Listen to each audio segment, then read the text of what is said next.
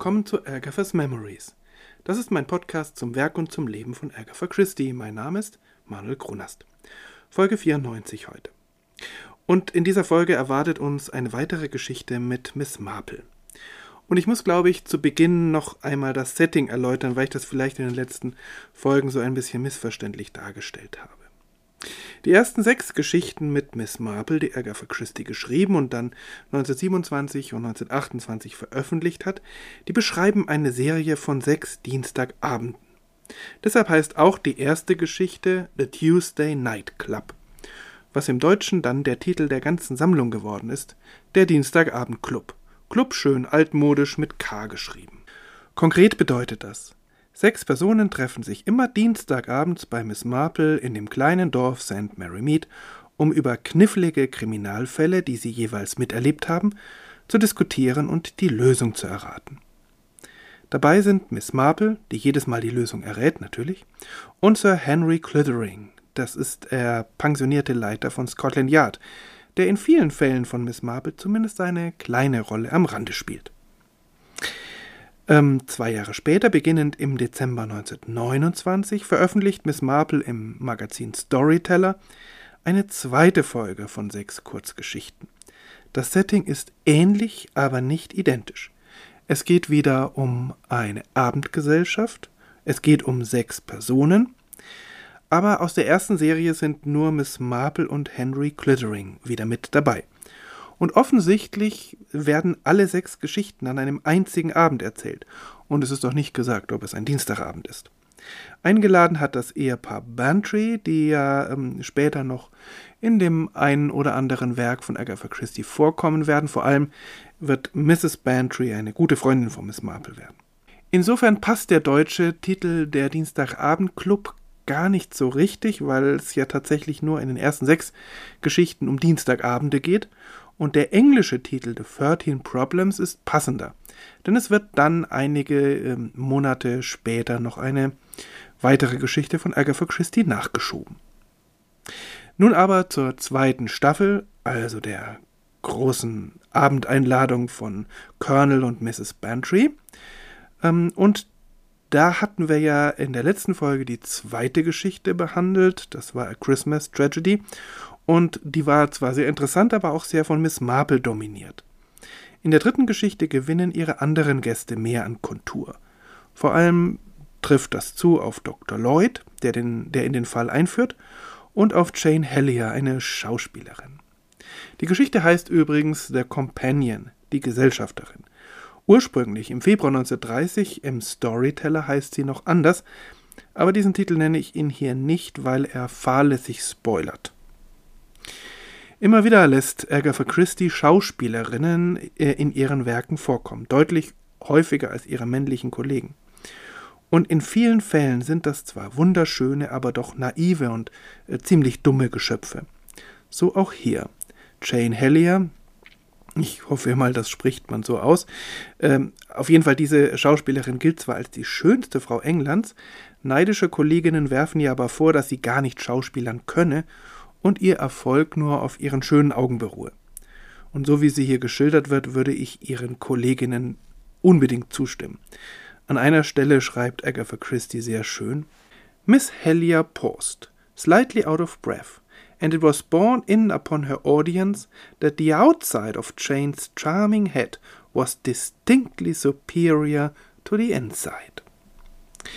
Miss Hellier machte eine kurze Pause, leicht außer Atem, und es dämmerte ihrem Publikum, dass die Außenseite von Janes charmantem Kopf seiner Innenseite deutlich überlegen war.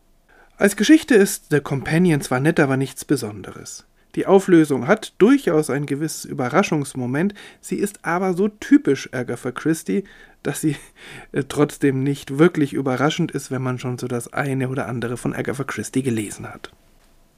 Dafür werden wir durch nette Kleinigkeiten entschädigt, wie eben die beißend ironische Schilderung von Jane Hellier.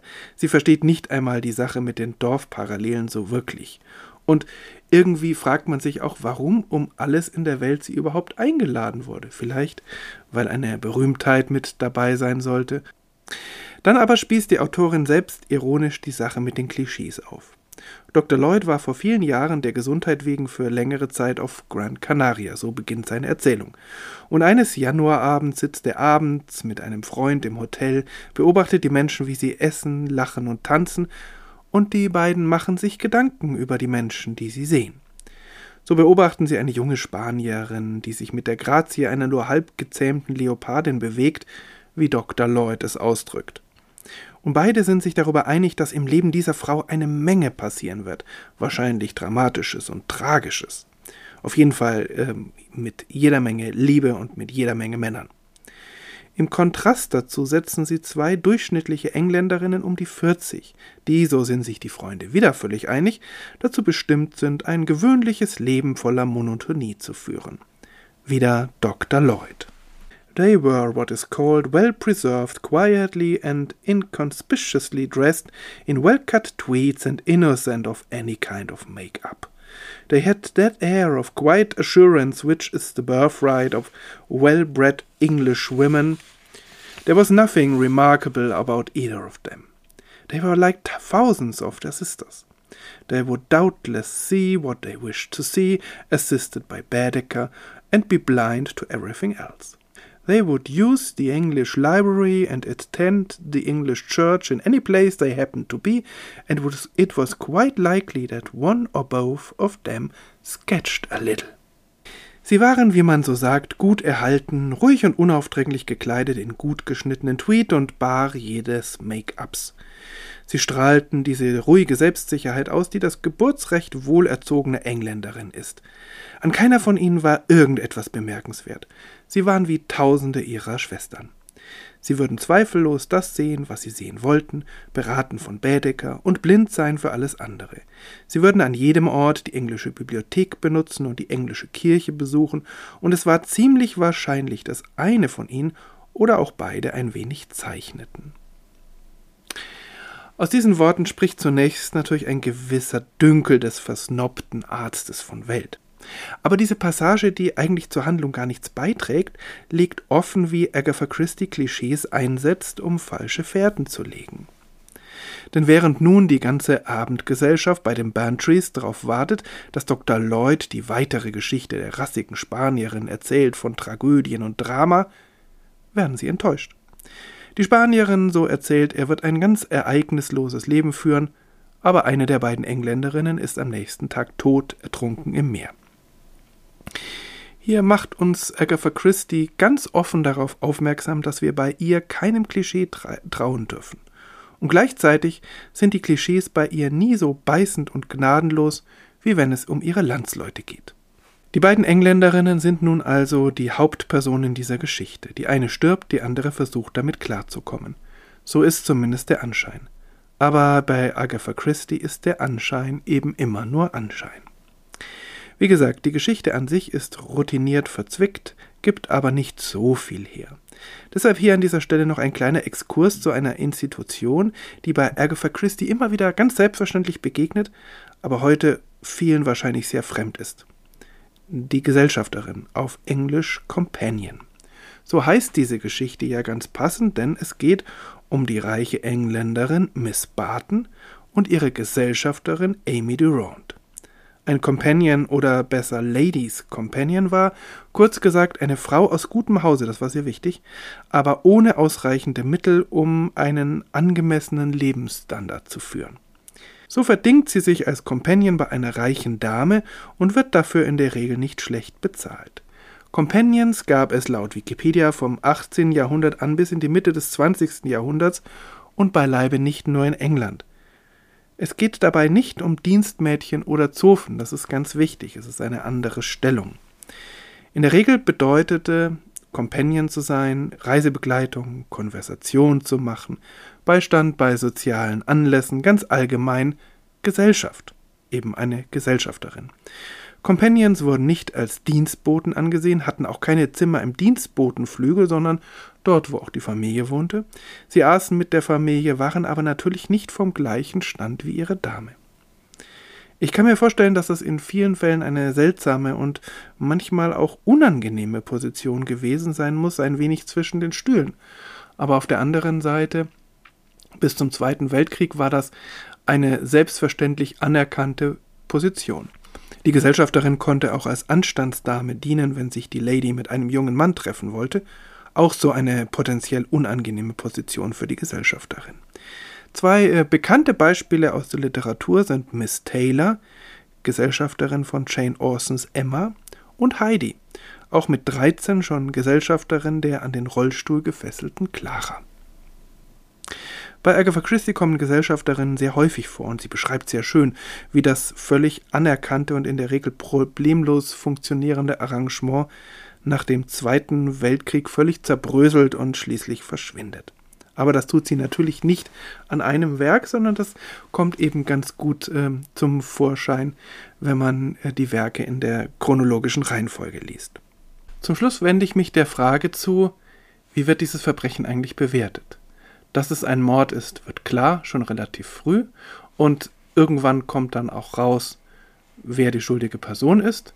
Dr. Lloyd hat das in der Vergangenheit selbst festgestellt, natürlich der Dinnergesellschaft nicht verraten, bis Miss Marple auf die Auflösung von selbst kommt. Also das ist völlig klar, ähm, dass es ein Mord war und es wird auch klar, wer die schuldige Person ist. Aber das Besondere daran ist, es folgt keine Strafe. Zumindest keine weltliche Strafe, die durch weltliche Gerichte ausgesprochen würde und durch Gefängnis oder den Galgen beantwortet wird.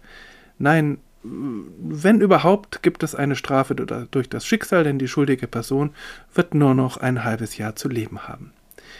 Also warum keine weltliche Strafe und wie bewertet Agatha Christie das? Auf der einen Ebene ist es völlig klar. Dr. Lloyd sagt, erstens, er hat gesehen, dass die Person nur noch eine kurze Zeit zu leben hat.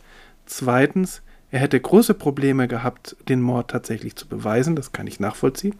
Und drittens, er hat diese Person nicht für sich selbst gemordet, sondern für ihr familiäres Umfeld. Die wissen nichts davon und ähm, ein Gerichtsverfahren und eine eventuelle Verurteilung würde dieses ganze soziale Konstrukt völlig durcheinander bringen. Das sind die Gründe, die er angibt, warum er nichts unternommen hat. Und wir wissen nicht, was Miss Marple unternommen hätte, wäre sie an seiner Stelle gewesen, weil wir ja doch aus der letzten Folge äh, gesehen haben, dass sie eine sehr dezidierte Haltung zum Mord hat und auch wie Mord bestraft werden sollte, nämlich mit der Todesstrafe. Wir erfahren nicht, wie Agatha Christie dazu steht, das ist ja völlig klar. Und auch bei Miss Marple können wir nur eine Vermutung treffen.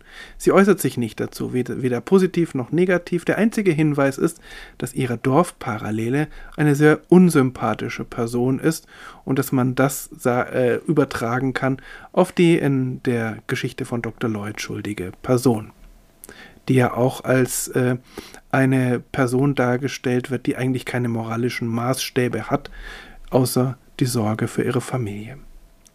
Insofern ist es eine interessante Geschichte, bei der man weiter nachdenken könnte über ähm, die Konsequenz von Verbrechen, äh, die Bewertung von Verbrechen und darüber, ob es Verbrechen geben könnte, die gerechtfertigt sind. Ich bin ja der Meinung, dass Agatha Christie das grundsätzlich verneint, aber bei dieser Geschichte kann man sich gar nicht so sicher sein und auf jeden Fall ist sie ein Beleg dafür, dass äh, die Haltung von Agatha Christie äh, zu Verbrechen und ähm, ihrer, ihren Folgen nicht so festgefügt ist, wie es manchmal scheint.